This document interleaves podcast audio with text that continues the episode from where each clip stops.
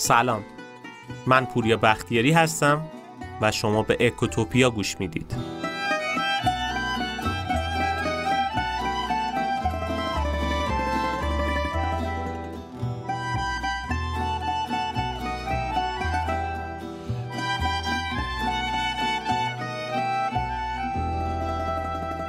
هدف اصلی و نهایی علم اقتصاد گسترش رفاهه. هر کسی هر شخصی بتونه وسیله درست بکنه کاری رو تسهیل بکنه که بتونه رفاه ما رو بیشتر بکنه اون آدم به رشد اقتصادی کمک کرده. اون آدم در راستای اهداف درست اقتصادی گام برداشته. واقعا خیلی از وسایلی که ما الان داریم استفاده می‌کنیم ازشون یه روزی یه نفر کل زندگیش رو پاش گذاشته تا بتونیم ما ازش استفاده بکنیم و زندگیمون راحت تر بشه. ریسکای خیلی زیادی تحمل کرده تحقیر شده شکست خورده تا ما امروز بتونیم رفاه بیشتری داشته باشیم. از همین گوشی که دستتونه داریم باش این پادکست رو میشنوید بگیرید. تا همین میکروفونی که من دارم باهاش ضبط می‌کنم. تا همین ماشینی که داریم سوار میشیم. تا خیلی موارد دیگه. قبلا چقدر حمل و نقل سختتر بود الان چقدر راحت تر شده. و این دقیقا یعنی هدف اقتصاد. امروز می‌خوایم داستان کسی رو بگیم. که خیلی زیاد به گسترش رفاه توی ایران کمک کرده. داستان خیلی قدیمی هم نیست. می‌خوام برگردم به همین حدود 50 60 سال قبل. داستان یک نفر رو بگم که واقعا صنعت لوازم خونگی رو توی ایران متحول کرد. کسی که آرزوش بود توی هر خونه ایرانی یه دونه یخچال وجود داشته باشه که آدم غذای سالم بخورن. کسی که آرزو داشت مردم تلویزیون داشته باشن که بتونن اخبار و اطلاعات رو بیشتر و بهتر بگیرن و بتونن لذت بیشتری در کنار خانواده داشته باشن. کسی که تلاش کرد لباسشویی و لوازم خونگی دیگر رو بیاره که یکم زندگی برای ما راحت تر بشه. هرچند که مثل اکثر کارآفرین ایرانی سرنوشت خوبی براش رقم نخورده و اموالش مصادره شده و از ایران فراری داده شده. توی فقر و افسردگی فوت شده. بله داستان امروزمون یه تراژدی واقعیه. یه داستان دردناک از زندگی یک کارآفرین. یک کارآفرین آدم حسابی که علا رقم این که سواد خیلی زیادی نداشت ولی کارهای بزرگی کرد. راجب کی می‌خوام حرف بزنم؟ محسن آزمایش. کسی که هنوزم که هنوز اگه خونه های پدر بزرگامون بریم بخاری های آزمایش رو می‌بینیم. اگه احتمالا توی انباری هم بگردیم یخچال و وسایل دیگه آزمایش به چشممون می‌خوره.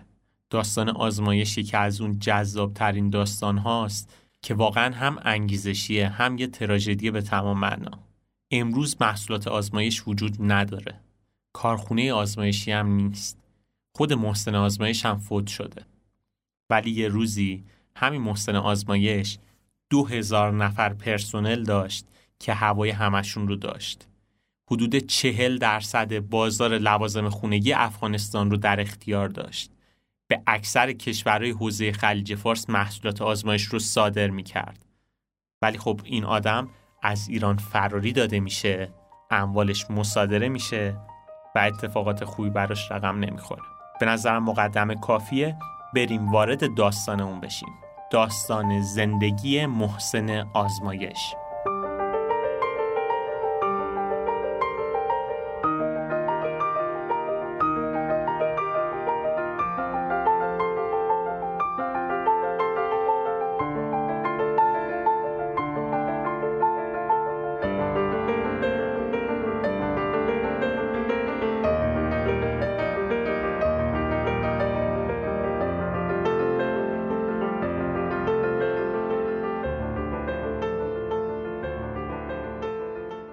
محسن آزمایش یکی از کارآفرینای دهه سی بود که با کارگری کارش رو شروع کرد و توی کمتر از پنجاه سال به یکی از بزرگترین تولید کننده های لوازم خونگی ایران تبدیل شد. برخلاف اکثر کارآفرینایی که توی یه خانواده ثروتمند بودن یا کسب و کار خانوادگی راه انداختن و تونستن کارشون رو توسعه بدن مثل خسروشاهی ها، مثل خیامی ها و کسای دیگه که اپیزودهای مختلف راجبشون ضبط کردیم آزمایش این مدلی نبود. محسن آزمایش توی یک خانواده کاملا ضعیف از لحاظ اقتصادی به دنیا اومد و واقعا ارتش تک نفره بود. یعنی بدون اینکه حمایتی از سمت خانواده داشته باشه یا پشتوانه تحصیلی و اقتصادی خاصی داشته باشه تونست کارش رو شروع بکنه و هر روز همین کار رو توسعه بده. آزمایش توی تهران به دنیا اومد. توی همون دوران نوجوانی هم پدرش فوت شد. تحصیلات خاصی هم نداشت. به خاطر این شرط بد اقتصادی نتونست تحصیلات خودش رو ادامه بده. یعنی همون دوران دبستانش رو هم نیمه تموم رها کرد و فقط تونست تا سال سوم و چهارم ابتدایی درس بخونه. گفتیم محسن آزمایش امکان یادگیری آموزش های لازم اقتصادی و راه و روش تولید درآمد توی شرکت پدر و اعضای خانواده‌اش رو نداشت. حتی سرمایه هم نداشت که بخواد با اون سرمایه کارش رو شروع بکنه. از همون دوران کودکی شروع کرد به شاگردی کردن. یعنی کمتر از ده سالش بود که وارد بازار کار شد. و از اونجایی که مهارت خاصی هم بلد نبود و کاری هم تا الان نکرده بود، مدتی حتی بدون دستمزد شروع به کار کرد. در حد اینکه یک کاری یاد بگیره، شاگردی بکنه و یک غذایی بتونه برای خودش تهیه بکنه. ولی خب از اونجایی که تلاش خیلی زیادی داشت و خیلی اهل کار بود کم کم توجه صاحب کارگاه رو به خودش جلب کرد. حالا دیگه هم استخدام شده بود هم حقوق می‌گرفت. هفته یک تومن به عنوان دستمزد بهش می‌دادن. کار می‌کرد و کارش رو هم خوب انجام می‌داد. حالا تو چه کارگاهی کار می‌کرد؟ تو کارگاه آهنگری. حدود چهار سال توی این کارگاه ها کار کرد و بعد از اونم توی چند تا کارگاه دیگه کار کرد که کاملا آهنگری رو به طور حرفه‌ای یاد بگیره. محسن آزمایش اهل ولخرجی نبود چون اصلا نمی‌تونست ولخرجی بکنه. انقدر شرایط زندگی و خانوادگی براش سخت بود که اصلا فرصت اینکه بتونه ولخرجی بکنه یا پولش رو هدر بده نداشت. هر پولی هم براش باقی میموند پس انداز می‌کرد. تا حدی که این پس اندازش به 140 تومن رسید. 140 تومن توی اون دوران رقم خیلی زیادی بود. تا حدی که تونست با این پول یه مغازه کوچیک توی خیابون عین و دوله تهران بخره. راجب چه سالی داریم صحبت می‌کنیم؟ سال 1318 یعنی اون دوران بود که دیگه محسن آزمایش کم کم از کار کارگری خارج شد و مغازه خودش رو خرید و اونجا کارش رو شروع کرد. حدود 6 7 سال آهنگری کرده بود. تقریبا خبره خبره شده بود. با همین تجربه‌ای که از این دوران کارگری به دست آورده بود و پسندازی هم که داشت یه کارگاه در و پنجره سازی برای خودش ایجاد کرد. حالا دیگه کم کم هم مهارتش داشت بیشتر می‌شد هم تجربهش هم اعتبارش بین بقیه بازار و هم سرمایش انقدر کار درست بود و کارش رو دقیق انجام می‌داد و سفارش رو به موقع تحویل می‌داد که خیلی زود اعتماد خیلی زیادی رو از بازار جذب کرد. توجه داشته باشین. ما داریم راجع به یه نوجوان 17 ساله صحبت می‌کنیم. کسی که از همون دوران بچگی کار رو شروع کرده کارگری کرده و حالا کسب و کار خودش رو راه انداخته.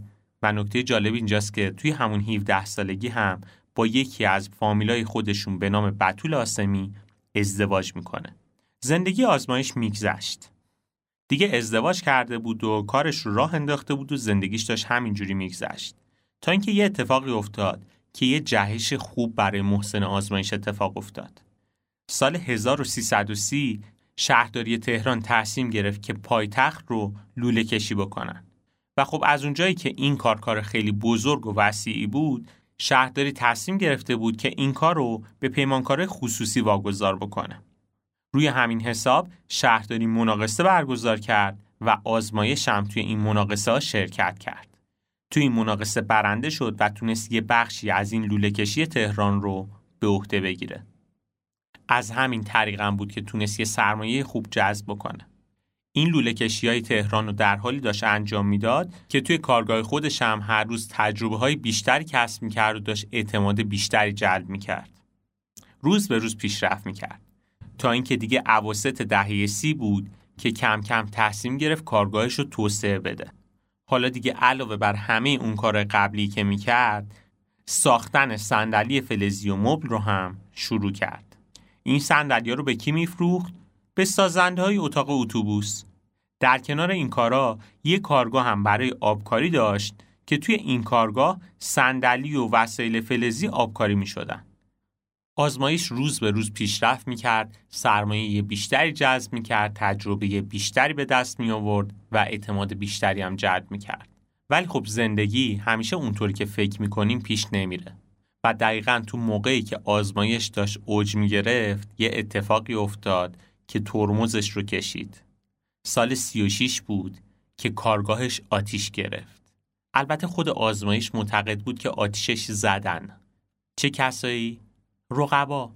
توی اون دوران خیلی سخت بود برای بقیه رقبا که ببینن یه نفر این مدلی داره کار می‌کنه انقدر خوب کار می‌کنه سهم بازارش رو بیشتر می‌کنه و هر روز داره پیشرفت می‌کنه. طبیعتا از روش های غیر اخلاقی هم وارد میشن که بتونن اون رقیبشون رو از راه بدر بکنن. اصلا این اتفاق چرا افتاد رو نمی‌دونیم. و هیچ مدرکی هم وجود نداره که آتیش زدن یا آتیش گرفته. ولی تنها چیزی که می‌دونیم اینه که بخش زیادی از سرمایه آزمایش دود شد و رفت هوا.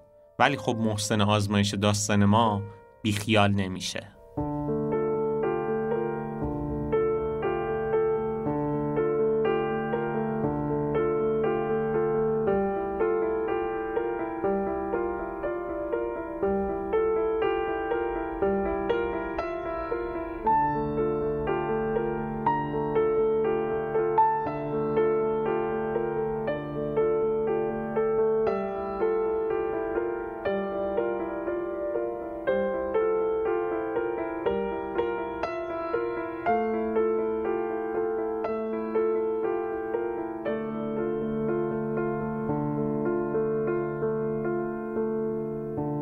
حدود یک سال بعد از آتیش سوزی کارخونه محسن آزمایش تصمیم گرفت دوباره کار رو شروع بکنه.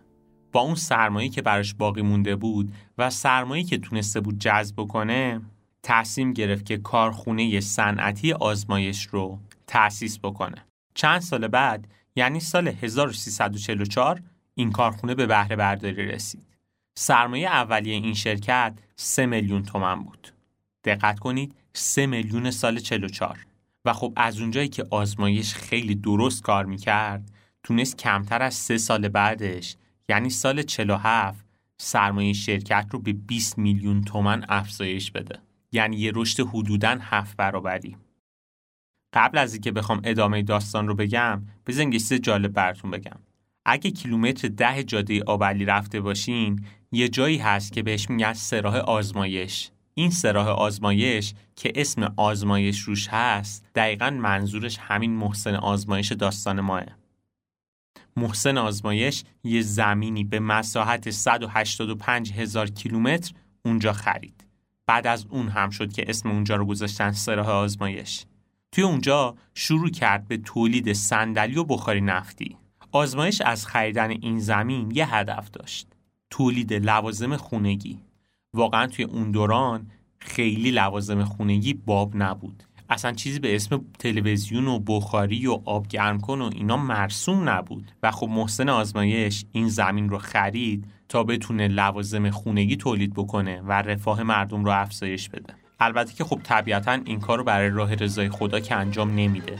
طبیعتا برای سوداوری هم داره. اولین محصول تولیدی این کارخونه بخاری نفتی بود. چه گرمه آزمایش بهترینه. بخاری که من می‌خوام همینه.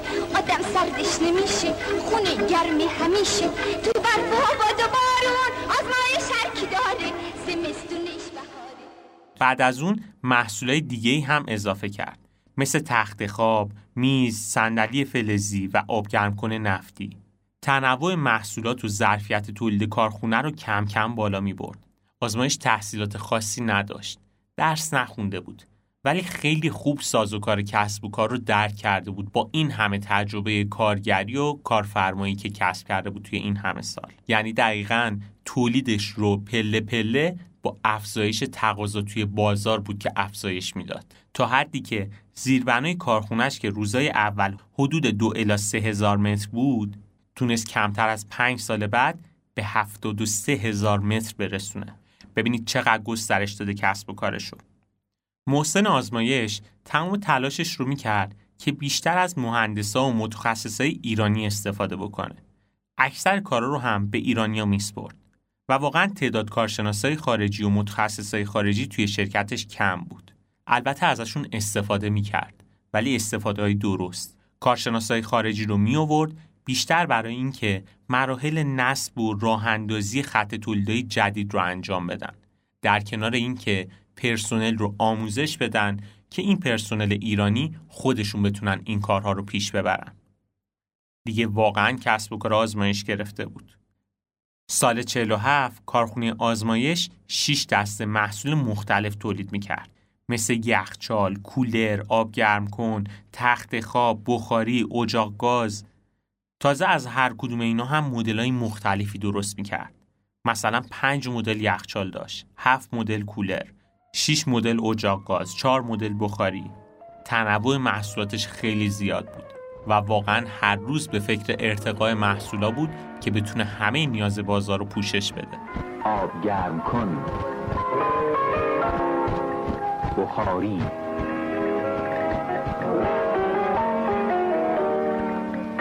اجاق گاز.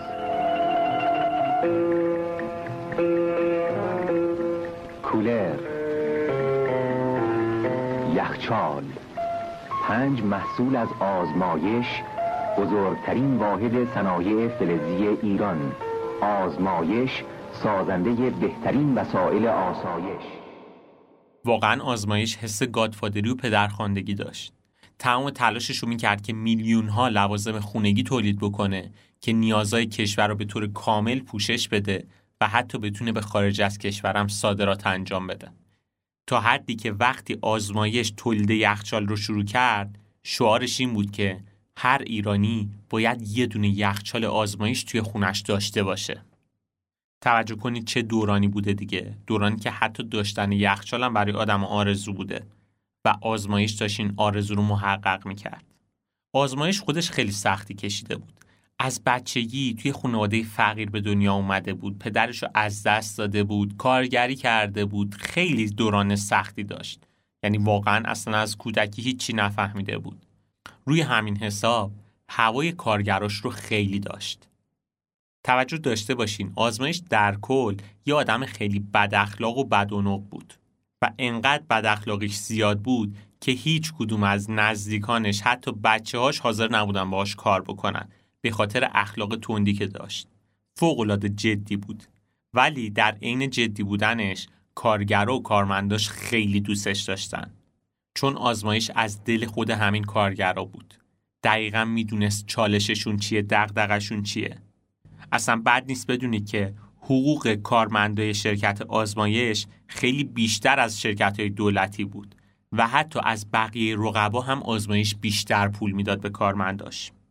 محسن آزمایش می‌گفت این کار برای دلگرمی کارمندا ضروریه. کارمند بعد خیالش از جیبش راحت باشه تا بتونه با خیال راحت کار بکنه و فکرش تو کار باشه. با همین استدلالم بود که حقوق خیلی خوبی به کارمندا می‌داد. و خب بلد بود چجوری پول بده که آدما حس رضایت بخش بیشتری داشته باشن. گفتیم از اونجایی که دغدغه کارمندا رو می‌دونست تلاش می‌کرد که این دغدغه رو حل بکنه. مثلا به مدلای مختلف به مدیرای شرکتش پول می‌داد. براشون به طور قسطی ماشین، خونه، زمین یا حتی وام برای خرید مسکن می‌داد بهشون. اگه کسی از کارمنده و مدیرا می‌خواست عروسی بکنه معمولا محسن آزمایش هزینه اون عروسی رو تعمین می‌کرد. ماشین شخصی خودش رو هم توی روز عروسی می‌داد به اون کارمند که بره ماشین رو گل بزنه و به عنوان ماشین عروس ازش استفاده بکنه. در کنار اینکه یه کادو عروسی خیلی خوب رو هم به اونها می‌داد. حالا علا رقم این همه گوگلی بودن و مهربون بودن محسن آزمایش با کارمندا خیلی جدی بود و گفتیم در کل آدم بد اخلاقی بود و خیلی وقتا می‌شد که توی جمع با یک کارگر یا یک مدیر بحثش می‌شد و رفتارهای خیلی تندی از خودش نشون می‌داد. ولی نکته اینجا بود که دعوا می‌کرد ولی کسی رو اخراج نمی‌کرد و اگه با کسی هم دعواش می‌شد سعی می‌کرد به هر مدلی از دل اون آدم در بیاره. یعنی این رفتار اصلا تو شرکت مرسوم شده بود که هر وقت آزمایش با یک نفر دعوا می‌کرد موقع خروج اون کارمند رو صدا می‌کرد توی دفترش میشست با اون کارمند کلی صحبت می‌کرد نصیحت های پدرانه می‌کرد و در آخر هم با یه پرداخت پولی تحت عنوان پاداش سعی می‌کرد از دل اون آدم در بیاره تا هیچ دلخوری بین اون دوتا نمونه. با این شیوه مدیریتی خاص خود آزمایش و کاری که انجام می‌داد تخمین می‌زدن که کارخونه آزمایش سال 47 بتونه 100 میلیون تومن فروش داشته باشه. البته که توی همون سال 47 حدوداً سالیانه 6 میلیون تومن به کارمند حقوق پرداخت می‌کرد. البته توجه داشته باشید که بازار در انحصار محسن آزمایش نبوده. شرکت های داخلی و خارجی دیگه هم بودن که تلاش می‌کردن اونها محصولاتشون رو بفروشن مثل ارج. ولی خب محسن آزمایش نسبت به بقیه اونا یه مزیت رقابتی داشت. اونم قیمتش بود. معمولا قیمت محصول آزمایش خیلی کمتر از قیمت رقبا توی بازار ارائه می‌شد. چرا اینجوری بود؟ چون استراتژی محسن آزمایش رهبری هزینه بود.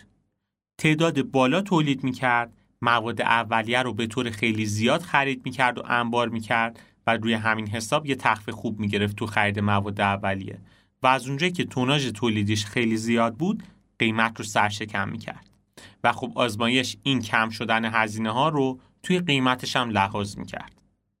و شاید نقطه قوتش هم همینجا بود. حالا دیگه آزمایش با همین استراتژی رهبری هزینه و مدلای موفقی که انجام داده بود کم کم به فکر صادرات هم افتاد. حدود دو درصد از تولید شرکتش رو به کشور عربی حوزه خلیج فارس و کویت و افغانستان صادر می‌کرد. انقدر توی اینجا خوب عمل کرد که تونست چهل درصد بازار افغانستان رو در اختیار خودش بگیره. دقت کنید چهل درصد لوازم خانگی افغانستان در انحصار محسن آزمایش بود. واقعا باید هم موفق می‌شد. قیمت کم کیفیت زیاد تحویل به موقع. چرا که نه؟ چرا موفق نشه؟ اگه موفق نشه جایی تعجب داره. ولی خب آزمایش به این موارد قانع نبود. سعی می‌کرد کارش رو گسترش بده و بتونه کیفیت محصولش رو بیشتر بکنه در کنار اینکه رضایت مشتری رو هم برای خودش داشته باشه. اینجا یه کار جدید کرد و شاید جز اولین نفرایی بود که این خدمت رو توی ایران آورد. چه کاری انجام داد؟ آزمایش اومد توی یه سری از شهرها سرویس ثابت خدمات قرار داد و برای بقیه شهرها هم سرویس سیار قرار داد. این کار رو انجام داد تا آدم هم راحت تر بتونن محصول خرید بکنن. همین که اگر محصولشون دچار مشکلی شد خدمات پس از فروش رو داشته باشن که بتونن توی سریعترین حالت ممکن مشکل محصولشون رو برطرف بکنن. واقعا این الان خیلی چیز عادی یا تقریبا همه شرکت ها الان خدمات پس از فروش دارن. ولی این کار توی دورانی داره انجام میشه که اصلا کسی انتظار همچین چیزی نداره. محسن آزمایش به مسئولیت اجتماعی هم خیلی اعتقاد داشت. هرچند که همه سرمایش رو سعی می‌کرد بیاد توی کار و کارش رو گسترش بده. یعنی این مدلی نبود که بخواد بره به تفریحات خاصی بپردازه یا بتونه بره خارج از کشور تو کشورهای مختلف خونه و زمین و دارایی بخره. نه. تقریبا همه سرمایش رو می توی کار و کار رو گسترش می‌داد. و این به خاطر طمع کردن آزمایش نبود. به خاطر این بود که بتونه یک سیستم درستی ایجاد بکنه که محصولای با کیفیت با خدمات خوب به مردم ارائه بشه در کنار همه اینا برای انجام مسئولیت اجتماعیش اومد یه آموزشگاه فنی حرفه‌ای مجهز درست کرد. آموزشگاهی که می‌تونه سالیانه حدود 330 نفر رو به طور حرفه‌ای آموزش بده. یعنی رسما اومد روی آدما سرمایه گذاری کرد. چرا آزمایش اومد این رو ایجاد کرد؟ به چند علت. اولا کارش داشت گسترش پیدا می‌کرد و خب طبیعتا نیروی متخصصم کمتر پیدا می‌شد. رو همین حساب آموزشگاه رو ایجاد کرد تا هم نیروهای خبره پرورش بده. همین که این افراد در آینده یه شغل تضمینی هم داشته باشن. چه کاری از این بهتر؟ یعنی یه بازی برد برد دیگه. همون آدما سود می‌برن. هم محسن آزمایش کارخونش رشد بهتری پیدا می‌کنه. چون نیروهای متخصص بیشتری داره. و خب از اونجایی هم که این نیروها رو خودش پرورش میده عموما وفاداری به این سیستم هم خیلی بیشتر میشه. و آزمایش این رو خوب می‌دونست.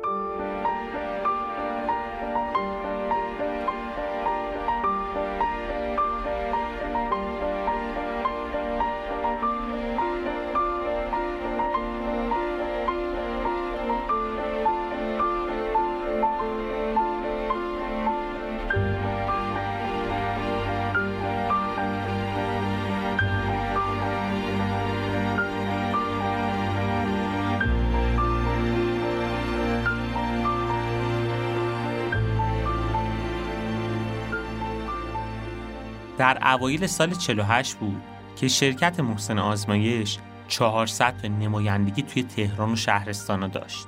تعداد کارکنانش هم بیشتر از هزار نفر بودن و خب دیگه کسی جلودار محسن آزمایش نبود. هرچی میگذشت سعی می‌کرد محصولات و توسعه بیشتری بده و خب به جایی رسید که دیگه نیروی انسانی ماهرم کم شده بودن. محسن آزمایش اومد اینجا یه کار جالب کرد. رفت یکم تحقیق کرد با آدمای مختلف مشورت کرد و به این نتیجه رسید که باید ماشینای خودکار ما بیاریم که هم کیفیت تولیدمون بالاتر بره و هم مشکل نیروی انسانیمون حل بشه. آزمایش واقعا کمبود نیروی انسانی ماهر رو یک چالش اساسی می‌دونست و از اونجا که دغدغه خیلی زیادی نسبت به کمبود نیرو داشت فارغ از اینکه خودش یه آموزشگاه تأسیس کرد خیلی از نیروها و مدیران خبرش رو میفرستاد به کشورهای دیگه تا بتونن دوره های آموزشی ببینن و بیان اونها رو توی شرکت اجرایی بکنن. آزمایش هرچند سواد خاصی نداشت ولی شعور زیادی داشت. منظورم از شعور شعور بیزینسیه. آزمایش معتقد بود صاحبای صنایع ایران هم باید مثل فیات ایتالیا و جنرال موتورز آمریکا و بنز آلمان هر کدومشون در کنار کارخونه های خودشون مدارس حرفه‌ای هم تأسیس بکنن تا مشکل کمبود نیروی انسانی حل بشه. یعنی می‌گفت به جای اینکه ما بخوایم نیروهای انسانی خبره رو از شرکت های همدیگه سرقت کنیم بیایم نیروی انسانی پرورش بدیم. اگه اپیزود آلیخانی و خیامی و خسروشاهی و افرادی که اون دوران بودن و اپیزوداش رو ضبط کردیم گوش کرده باشین می‌دونید که توی دهه چهل کسب و کارا اوج خیلی زیادی گرفتن کارخونه های زیادی تأسیس شد و طبیعتا این افزایش تقاضا برای نیروی کار هم خیلی بالاتر رفت. و این لفظ سرقتی که آقای آزمایش میگه دقیقا درسته. چون شرکت ها نیروهای همدیگه رو سرقت می‌کردن پیشنهادهای بهتری می‌دادن تا اون نیرو بیاد توی شرکتشون کار بکنه. و این بحران انقدر جدی شده بود که آقای لاجوردی و یک سری از همین فعالای کسب و کار معروف اون دوران کنار همدیگه نشستن با دانشگاه هاروارد مذاکره کردند و شعبه هاروارد رو توی تهران تأسیس کردند که بتونن توی اون دانشگاه مدیران متخصص پرورش بدن. اسم اون دانشگاه بعد از انقلاب شد دانشگاه امام صادق. بگذریم از این موضوع توی اپیزود لاجوردی مفصل راجع به این قسمت توضیح میدیم. برگردیم سر داستانمون. اواخر دهه چهل و اوایل دهه پنجاه بود که دیگه آزمایش به معنی واقعی اوج اوج خودش بود. سالیانه حدود دوازده هزار اجاق گاز، 22 هزار آبگرمکن نفتی، 30 هزار تا بخاری نفتی، 40 هزار تا کولر، 10 هزار تا یخچال و فریزر و 60 هزار دستگاه تلویزیون و به طور کلی جمعا 174 هزار دستگاه لوازم خونگی تولید کرد. حالا دیگه پرسنل شرکت هم به حدود 1300 نفر رسیده بودند. آهای آهای خونه آهای خانم خونه کسی در این زمونه به خود راحت بمونه باید راهشو بدونه اگه هستی ایال بار می‌خوای یخچال جادار غذای سالم و تازه برات یخچال خونه آزمایش تصویر آل داره با یک اشاره تلویزیون آزمایش. تو گرمای تابستون هوای پاک و بهتر. خنک بازم خنکتر صدای آزمایش. اینقدر فعالیت شرکتش گسترده شد و شرکت بزرگ شده بود که آزمایش ناچار شد که یه بخشی از کارخونهش رو به خارج از تهران منتقل کنه. تحقیق های زیادی انجام داد و به این نتیجه رسید که باید بره توی مردشت شیراز اونجا کارخونه صنعتی آزمایش رو ایجاد بکنه و این کار رو انجام داد. سال 1354 با 400 میلیون تومن سرمایه کارش رو شروع کرد. آزمایش می‌خواست با این کار بخش زیادی از ماشینالات کارخونهش رو به صورت تمام وقت اتوماتیک بکنه. 300 هزار متر زمین خرید و برنامه داشت که سرمایه رو به 700 میلیون تومن هم افزایش بده. داریم راجع به سال 54 صحبت می‌کنیم. با 700 میلیون سرمایه. رقم سرسام‌آوریه. ولی آزمایش این کارو کرد. ولی خب محسن آزمایش آدم خوششانسی نبود.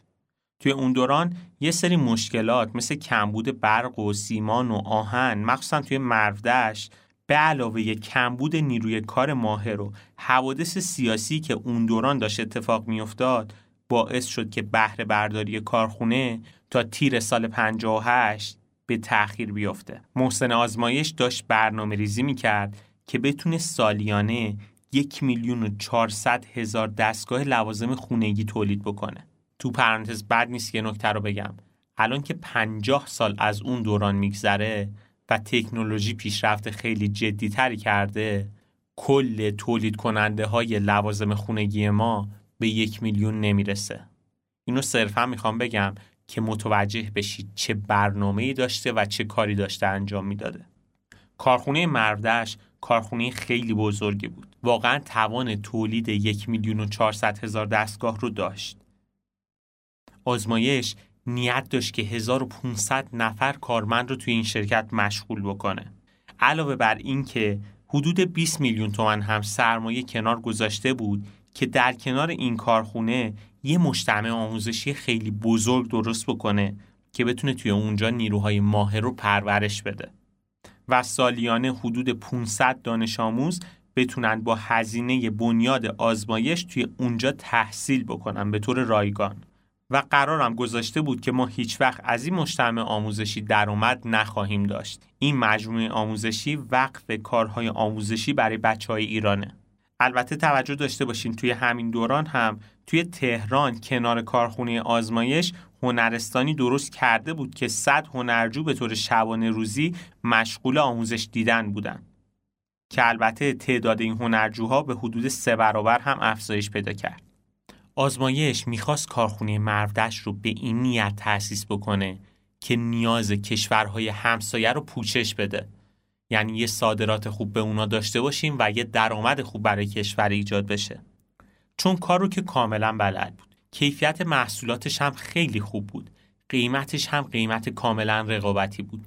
پس می‌تونست حجم خیلی خوبی از کشورهای همسایه رو پوشش بده. البته که آزمایش غیر از این کارخونه تهران و کارخونه مردش یه کارخونه دیگه هم همون اوایل دهه 50 تأسیس کرد توی شهرک صنعتی سابه توی اون کارخونه هم ورقای بلند و مواد اولیه‌ای که نیاز داشت برای کارخونه آزمایش رو تهیه می‌کرد. ولی خب آزمایش اصلا خوششانس نبود. کل دوران زندگیش از کودکی سختی کشید، کار کرد، شاگردی کرد، پس انداز کرد، تفریح نکرد، نرفت سرمایه گذاری هایی بکنه برای افزایش لذت خودش، هرچی پول داشت رو اوورد توی بیزینس خودش و کارش رو رشد داد و خوب هم رشد داد. ولی خب از اونجایی که خوششانس نبود سال 57 انقلاب شکل گرفت و سرنوشت آزمایش هم مثل سرنوشت اکثر فعالین کسب و کار اون دوران بود. یعنی همون بلایی که سر ایروانی و خیامی و خسروشاهی و آلیخانی و خیلی های دیگه اومد سر آزمایش هم اومد. محسن آزمایش مشمول قانون حفاظت از صنایع ایران شد. و متاسفانه اتفاق خوبی براش رقم نخورد. تمام اموالش مصادره شد و دقیقا یک سال بعد از اینکه کارخونش مصادره شد راهی به جز فرار از ایران نداشت. از ایران فرار کرد به سمت سوئیس رفت ولی یه فرقی با بقیه کارآفرینای دیگه داشت. آزمایش هیچ سرمایه دیگه ای نداشت. هیچ سرمایه ای. هرچی پول در آورده بود و کار کرده بود و پس انداز کرده بود همه رو اوورده بود تو دل این بیزینس. و خب الان همه رو یک جا مصادره کرده بودن. و نتیجه این شد که کارخونه آزمایش ملی اعلام شد. ولی محسن آزمایش دیگه توی این کارخونه نبود.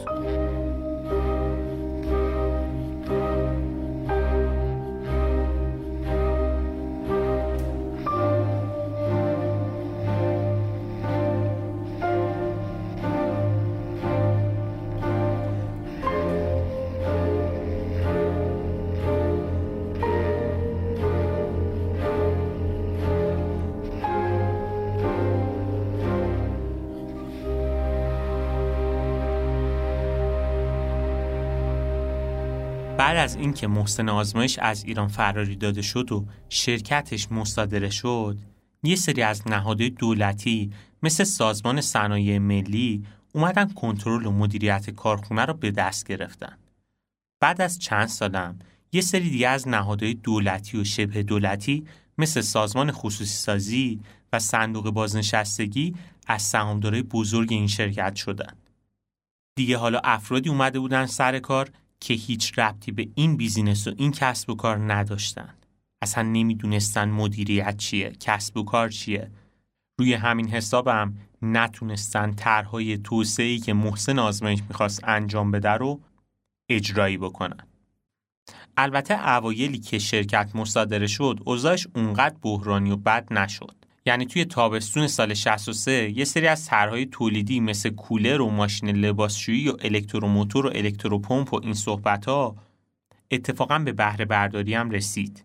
حتی یه سری کارها هم مثل نوسازی و مدرنیزه کردن شرکت هم انجام دادن. مثلا اومدن قالب سازی و پرسکاری و تجهیزات پلاستیکی و اینها رو از ایتالیا خریدن که بتونن طرح توسعه انجام بدن. کم و بیش شرکت ادامه پیدا کرد. و هنوز زیانده نشده بود حتی تا سال 80 هم شرکت تا حدودی رونق داشت و یه سری کالاها مثل یخچال ساید بای ساید و فریزر بدون برفک و ماشین لباسشویی و شومینه و جارو برقی و آب میوهگیری هم توی بازار می‌داد کارخونه آزمایش حتی یه بخشی از یخچال و فریزر و بخاری و آب گرم کنم به کشورهای همسایه مثل آذربایجان و افغانستان و گرجستان و تانزانیا هم صادر می‌کردن. ولی خب شرکت سوددهی خاصی نداشت. کم کم بحرانای شرکت هرچی می‌رفت جلو جدی تر می‌شد. تا اینکه همین کارخونه آزمایش که روزی محسن آزمایش هر روز براش طرح توسعه مختلفی می‌داد و محصولاتش رو کیفیتش رو بالاتر می‌برد و کارهای بهتری انجام می‌داد سال 83 با یه زیان انباشته حدود 12 میلیارد تومانی مواجه شد. البته این زیان انباشته فقط مال سال 83 بود. جمع کل زیان انباشته های شرکت به بیش از 35 میلیارد تومن رسیده بود. و خیلی طبیعی این اتفاق. وقتی شما متخصص رو کنار بذاری و از افراد متعهد و همفکرت کمک بگیری کسایی که هیچ تخصص خاصی ندارن نباید خروجی غیر از اینم انتظار داشته باشی این زیان انباشته انقدر جدی شد که دیگه تنها راهکاری که برای شرکت باقی مونده بود این بود که بیایم یه سری از زمینا و تجهیزاتش رو بفروشیم. بفروشیم بخشی از زیان رو پرداخت بکنیم تا جلوی زیانهای بیشتر رو بگیریم. یعنی کارخونه که سال 54 سرمایه گذاری خیلی جدی روش انجام می‌شد که بتونه کارهای بیشتری انجام بده حالا داشتن همون تجهیزات و ماشینالات رو میفروختن تا بتونن جلوی زیان شرکت رو بگیرن. زمینه شرکت رو فروختن. تصمیم گرفتن که کارخونه رو به شهرک صنعتی سمنان انتقال بدن. حالا مدیرای جدیدی که کارخونه رو دست گرفته بودن موفقیت چندانی توی توسعه نمی‌تونستن به دست بیارن. یعنی هرچند رفتن از بانک وام گرفتن اما توی کمتر از پنج سال نتونستن بدهی خودشون رو به بانک پرداخت بکنن. اینجا دیگه جایی بود که سال 87 شرکت آزمایش کاملا از بورس کنار گذاشته شد. به خاطر عدم شفافیت که شرکت داشت. مدیرای شرکت دارایی ها رو فروختن، یه سری از پرسنل رو باز خرید کردن تا بتونن بدهیاشون رو پرداخت بکنن. دیگه سال 88 بود که تعداد پرسنل به کمتر از 160 نفر رسید. کارخونه ای که روزی 1500 نفر پرسنل داشت و برنامه توسعش این بود که 1500 نفر دیگر رو استخدام بکنه. حالا کمتر از 160 نفر پرسنل داشت. ببینید به چه وضعی افتاد کارخونه. کارخونه رسما تعطیل شده بود. حالا دیگه بعد از حدود نیم قرن شرکت رسما در آستانه ازمهلال قرار گرفته بود.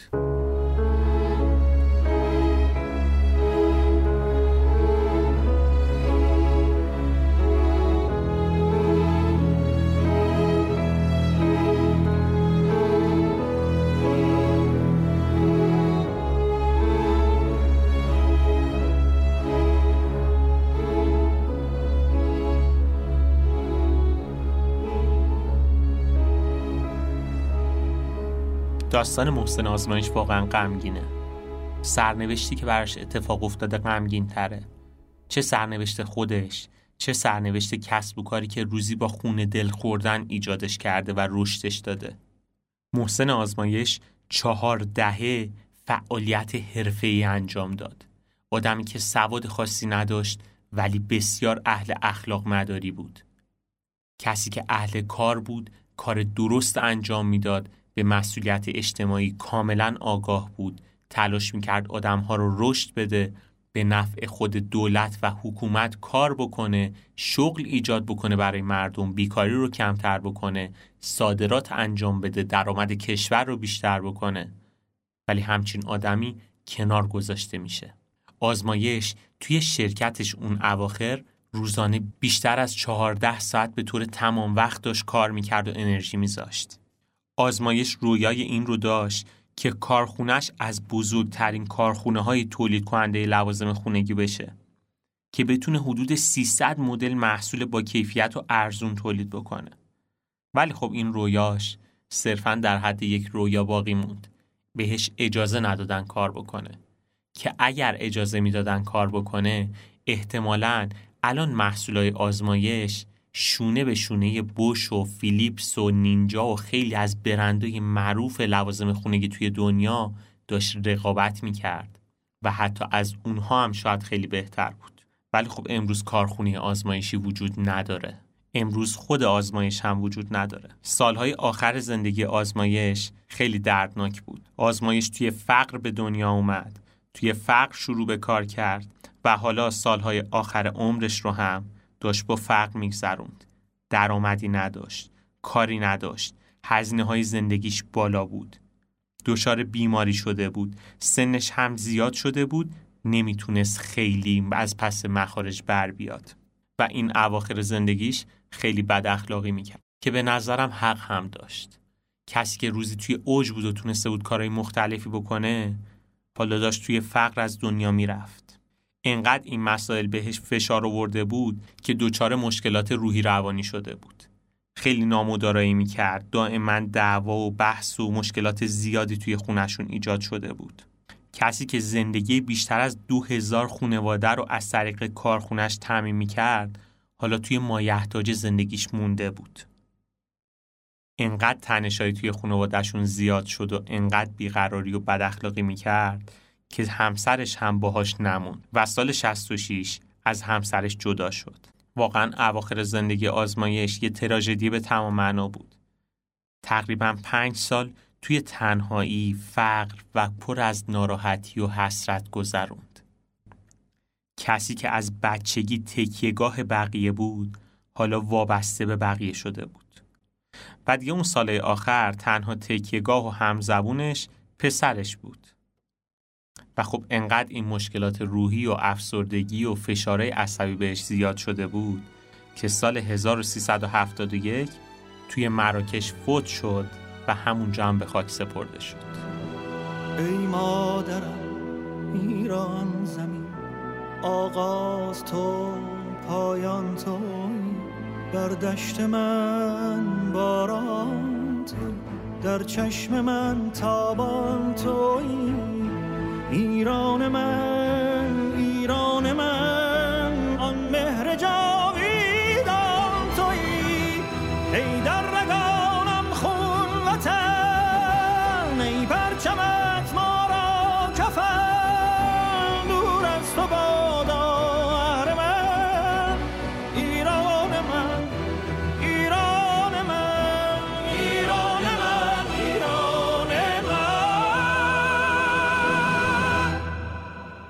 داستان امروزمون تمام شد.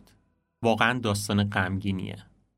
خودتون رو یه لحظه جای محسن آزمایش بذارید. توی فقر به دنیا میاین زندگی کودکی خیلی سختی رو شروع می‌کنید. کار می‌کنید درستم کار می‌کنی به درآمد می‌رسی ولی نمیری این درآمد رو برای دلخوشی های خودت خرج بکنی نه پس انداز می‌کنی تا شاید بتونی وضع خودت و اطرافیانت رو تغییر بدی و این کار رو می‌کنی حالا به جایی می‌رسه که دیگه نه خودت فقیری نه اجازه میدی که دو هزار نفر دیگه فقیر باشن. به همه این آدما نون میرسونی به طور مستقیم. هوای همشون هم داری. از عروسی و بچه دار شدنشون بگیر تا اینکه تلاش کنی اونا خونه دار بشن و ماشین دار بشن و سطح زندگی خوبی داشته باشن. و همه اینا در کنار اینه که تو برای یک ایران ارزش خلق کردی. توی دورانی که رفاه خیلی کم بود تو بیا یه کاری انجام بدی که توی همه خونه های ایرانی یه دونه یخچال باشه یه لوازم گرم کننده درست حسابی داشته باشه یه تلویزیونی تو هر خونه باشه که آدما بتونن لذت ببرن. همه این کار رو انجام میدی کار درستی هم انجام میدی. برای کشور درآمد ایجاد می‌کنی شغل ایجاد می‌کنی بیکاری رو کمتر می‌کنی. ولی خب انقلاب میشه کل اموالت مصادره میشه و تو راهی غیر از خروج از ایران برات باقی نمیمونه. که اگه ایران باشی قطعا اعدامت می‌کنن. حالا خارج از ایران میری و توی قربت توی افسردگی و ناراحتی همسرت هم ترکت می‌کنه و زندگی اصلا اونجوری که فکر می‌کنی پیش نمیره. خیلی دردناکه. و نکته دردناکتر اینجاست که ما فقط محسن آزمایش رو نداریم. آدمای خیلی زیادی هستن که داستانشون رو گفتیم یا توی اپیزودهای بعدی میگیم و به یه همچین سرنوشت مشابهی دچار شدن. امروز هیچ اسمی از آزمایش وجود نداره. نه کارخونش هست نه محصولاتش. اگه هم باشه توی خونه های پدر و پدر بزرگای ماه که انقدر این محصول خوب با کیفیت باقی موندن که هنوز بخاریش موجوده یخچالش رو دارن و استفاده می‌کنن ازش. ولی خب محسن آزمایشی نیست. که اگه بود احتمالا اوضاع ما هم از این خیلی بهتر بود. یکی از چالش های اساسی اقتصاد ایران همینه. به زودی همین بلایی که سر صنعت خودرو توی ایران اومد سر لوازم خونگی هم میاد. همونطوری که اگه اجازه می‌دادن به امثال خیامی ها صنعت خودرومون امروز اوضاع خیلی بهتری داشت و خودروهای لوکس و با کیفیتی سوار می شدیم اگه به محسن آزمایش هم اجازه می‌دادن که کار بکنه امروز احتمالا لوازم خونگی خیلی خوب و با کیفیتی داشتیم. دیگه نیازی نبود از محصولات درجه دوم و سوم چینی استفاده بکنیم. و یه تناقض مهم اینجا وجود داره. اونم حمایت از تولید ملی. واقعا حمایت از تولید ملی که با شعار انجام نمیشه. این همه دولت مردای مختلف شعار دادن ولی کدومش عملی شده؟ هیچ کدوم. باید حمایت درست از کارآفرین ملی باشه. کسی که این همه وطن دوست باشه این همه کار باشه باید اتفاقا جاده رو براش مهیا بکنی که بتونه بیشتر کار بکنه.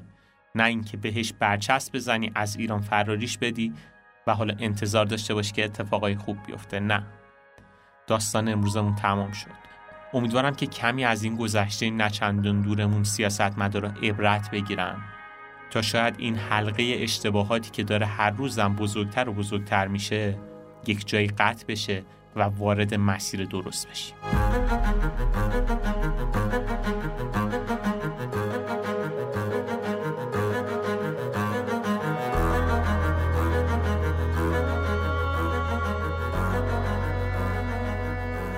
خیلی ممنونم از اینکه تا این لحظه با ما همراه بودید. اگه اپیزود امروز رو دوست داشتید لطفا با دوستانتون به اشتراک بذارید و از ما حمایت کنید. این بهترین دلگرمی برای ماست. توصیه می‌کنم به سایتمون هم حتما مراجعه بکنید.